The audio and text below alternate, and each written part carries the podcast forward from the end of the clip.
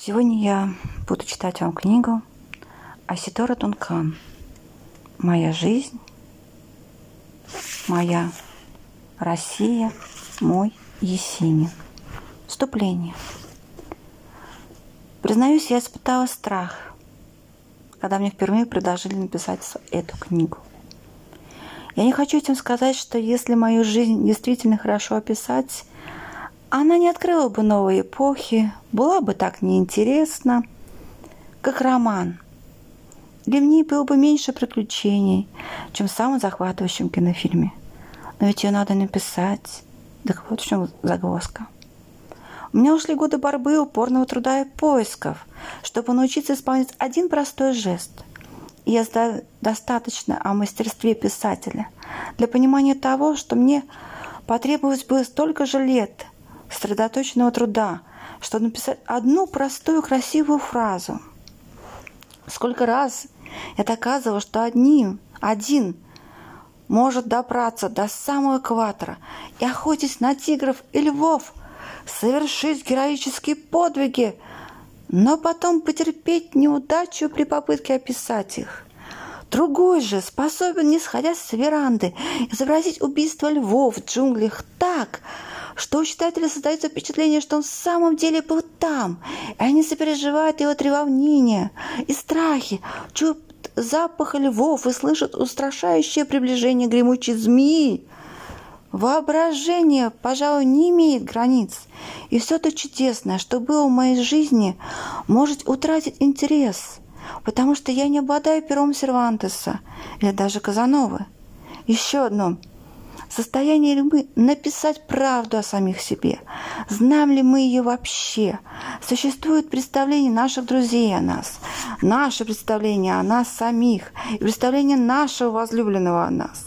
Есть также представление наших врагов о нас. И все эти представления различны. Я знаю доподлинно, так как вместе с утренним кофе мне подавали газеты с отзывом обо мне – они, авторы, заявляли, что я гениальна и красива, как богиня. Но не успевала у меня с губ сойти довольная улыбка, как я, взяв следующую газету, узнавала, что у меня ни фигуры, ни таланта, и что я сущая гарпия. Я скоро перестала читать отзывы о своей работе. Я не могла обеспечить только хорошие рецензии, а плохие вызывали раздражение и наводили смертельную тоску.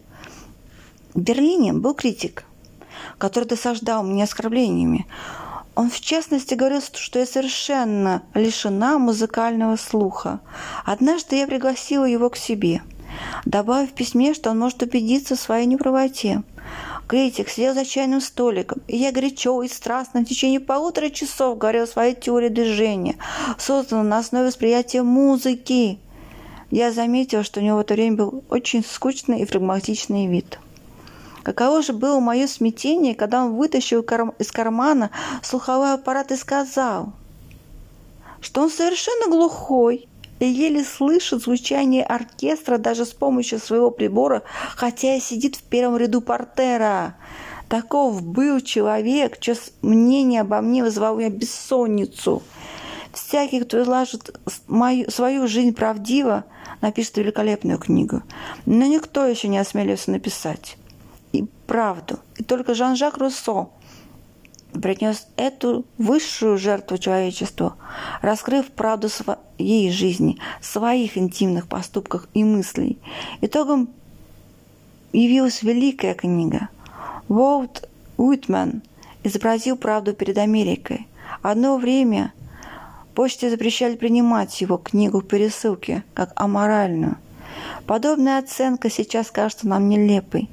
Ни одна женщина еще не рассказала правду о своей жизни. Автобиография большинства женщин представляет собой изложение видимого существования, мелких подробностей и эпизодов, которые не отражают их настоящей жизни. О важнейших моментах радости и страданий авторы, как ни странно, хранят молчание. Мое искусство – это стремление выразить правду моего существа – в жестах и движениях. Мне потребовались долгие годы, чтобы найти только одно абсолютно верное движение. Слова имеют иной смысл. Перед публикой, которая толпой сходилась на мои спектакли, я не испытала колебаний. Я скрывала, раскрывала перед ней самые сокровенные порывы своей души.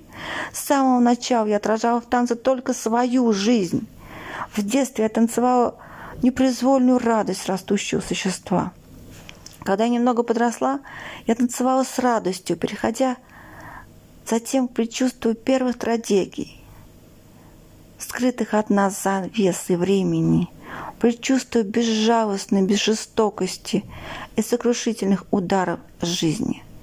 В 16-летнем возрасте я танцевала перед зрителем без музыки. В конце одного спектакля кто-то произнес из зрителей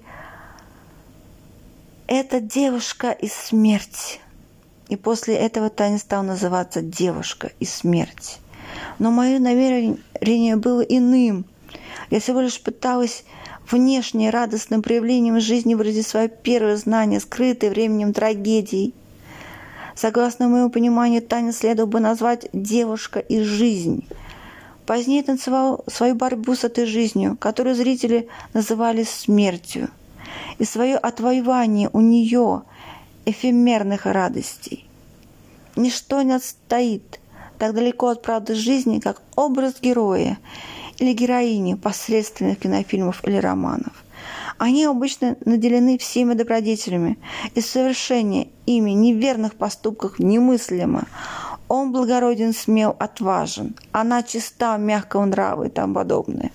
Все отрицательные черты характера и грехи отданы злодею, плохой женщине.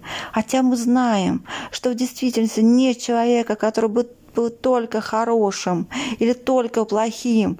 Не все мы, быть может, нарушаем 10 заповедей, но каждый, несомненно, способен на это.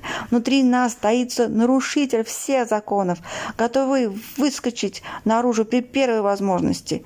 Добропорядочные люди – это просто те, то не подвергался достаточно сильному искушению, потому что одни из них ведут растительную жизнь, а другие настолько целеустремленны, что у них не остается времени бросить взгляд вокруг себя.